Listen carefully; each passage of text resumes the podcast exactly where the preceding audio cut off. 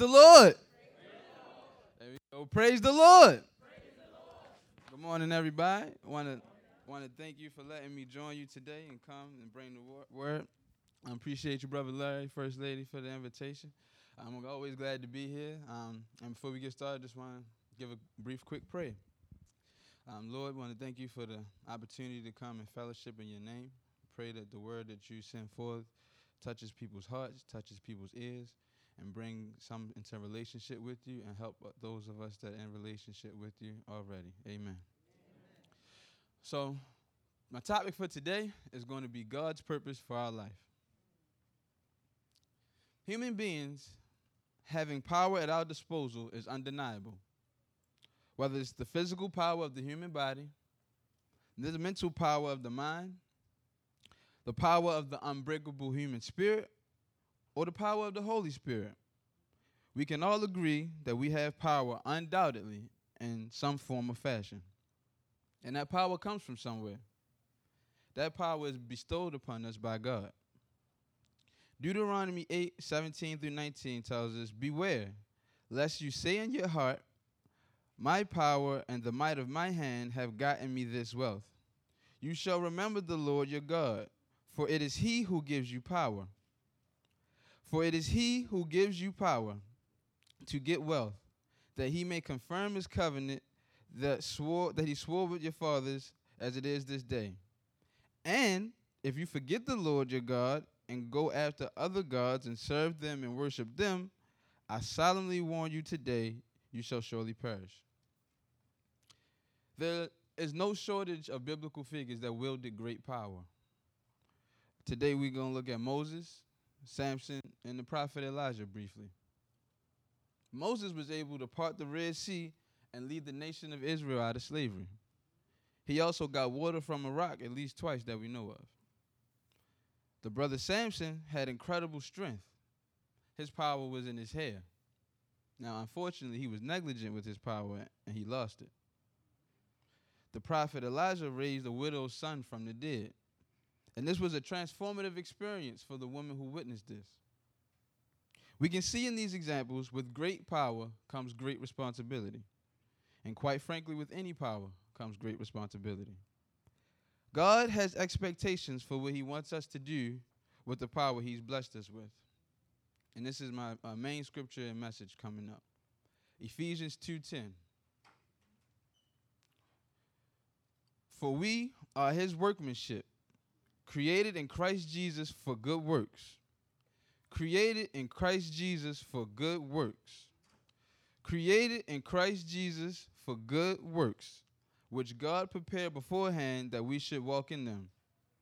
My message today is that we must use our powers for good. We must use our powers for good. When I say PFG, I want y'all to say that's the code. PFG. PFG. There we go. God created us with the expressed expectation of us using our powers for good. This is our purpose for existing.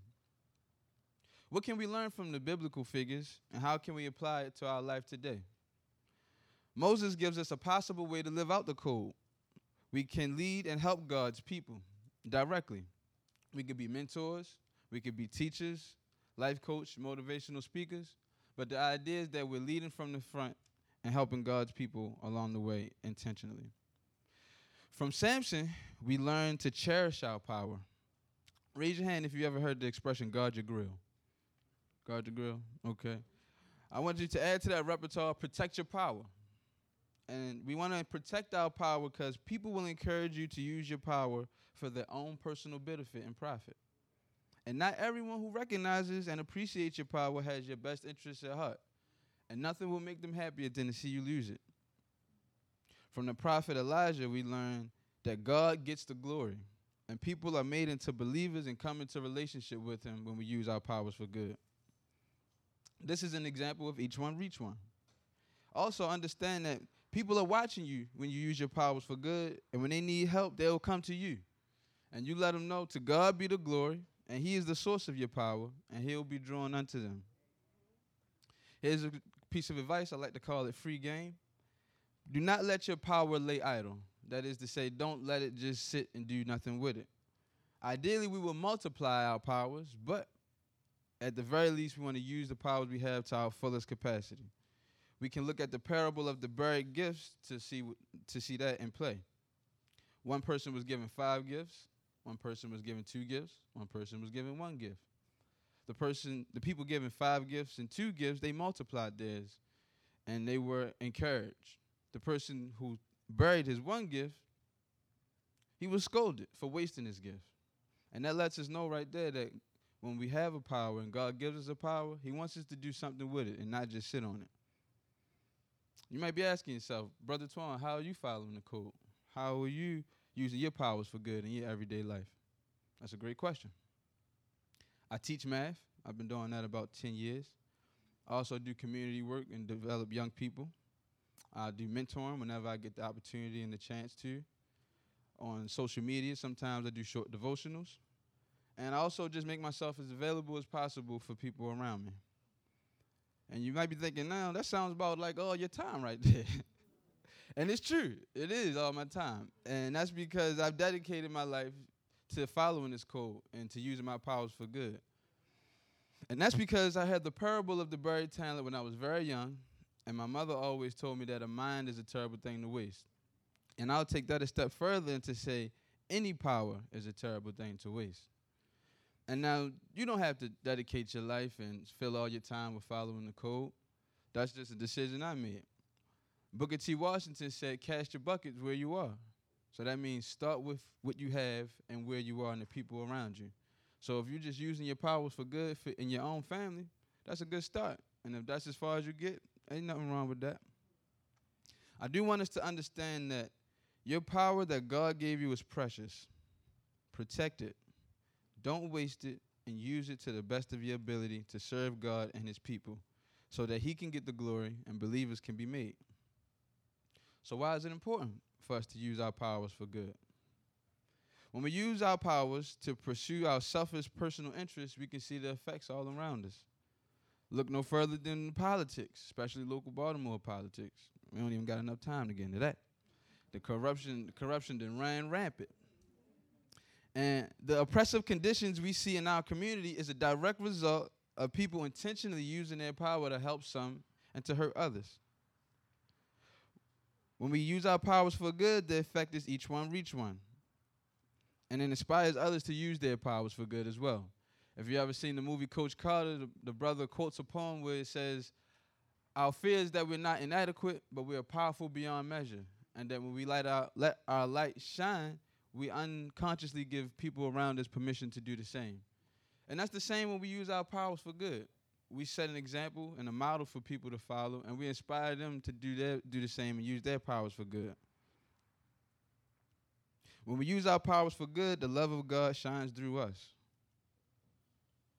Traumatized children, broken homes, and families are all results of someone abusing their power and not using it for good. When we don't use our powers for good, we are rejecting, neglecting, and falling short of our purpose that God created us for. And as Deuteronomy lets us know, if you don't use your powers for good, you're going to get yours. I don't know if anybody's seen the Jeffrey Epstein documentary. I don't want to give too many spoilers, but this brother was able to amass a great wealth and indulge himself in all his carnal urges and hurt countless people and he got away with it for a long time. But you know, it all came down on him, and he he wound up you know dying in jail. And people say he killed himself. It's still up in the air, but the point is, you know, God is watching.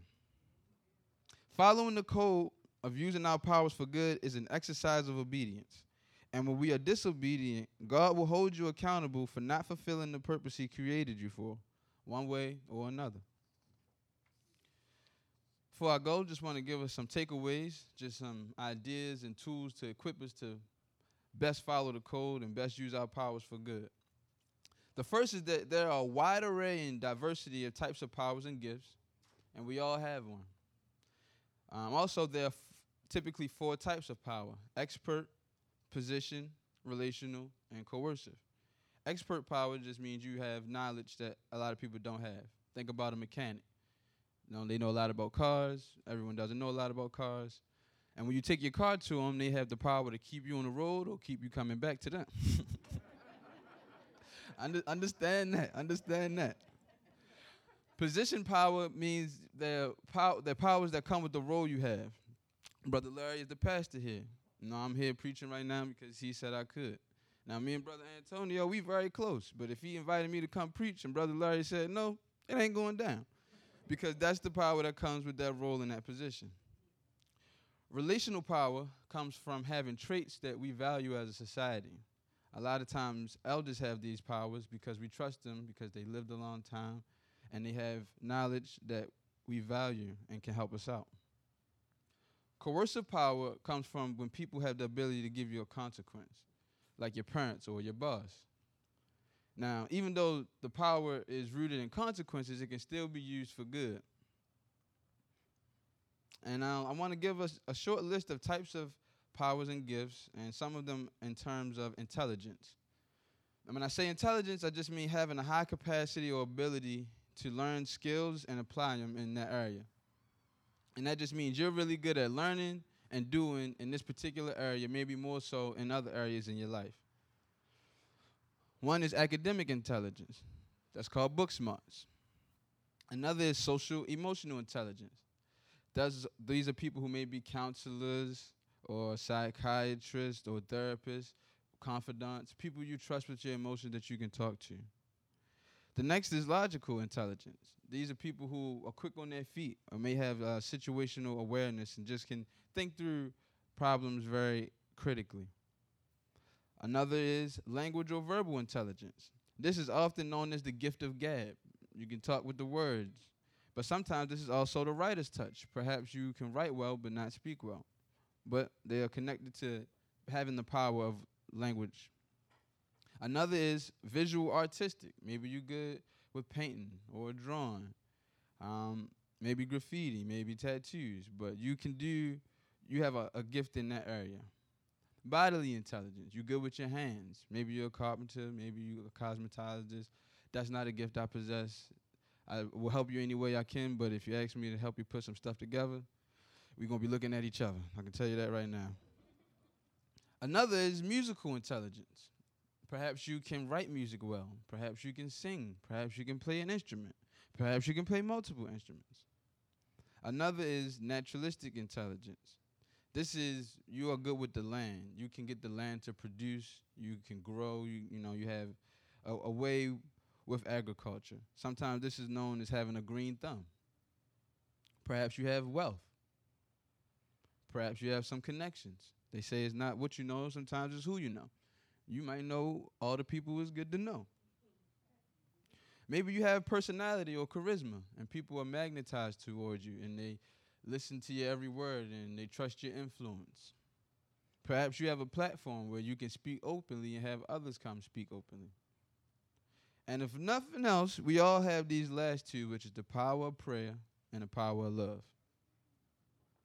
All of these powers can be used for good, and God expects us to use them for good. It's also important that we seek out opportunities for use to use our powers for good and not to wait for them to come by us. Think about Jesus calling the disciples into discipleship for him. He didn't have an interest meeting, and whoever signed up, they was disciples. He went to where they was at. He found them. He told them, "I'll make you fishers of men. Come on with me." And that's the example we should follow. It's important to hone our craft, to sharpen our skills, and embolden our power, so we can be as effective as possible and help God's people to the best of our ability. Understand, there are people using their power for evil. And every time we don't take advantage of the opportunity to use our power for good, that's a casualty for the body of Christ. And we don't want no casualties over here. Whatever power you have, God chose you to have that power for a purpose. Whatever power you have, God chose you to have that power for a purpose. Discover your power and walk in your purpose. I will give you a disclaimer. Once you discover your power and start walking in your purpose, the devil will try to deter you and distract you. Ask me how I know. Go ahead, ask me. Ask me how I know. Because it happened to me every single day. I spend about 50% of my time trying to get around or over or underneath or through some obstacles just to do the work. And a long time ago, Brother Larry told me when you dedicate your life to helping God's people, all hell will break loose in your life. And he ain't tell one lie. He ain't tell not one lie. Now you might be sitting there saying, Well, Brother Twan, I was already under this impression. I already know about using my powers for good. And I was already living my life this way. So what can I do with this message going forward? Let others know.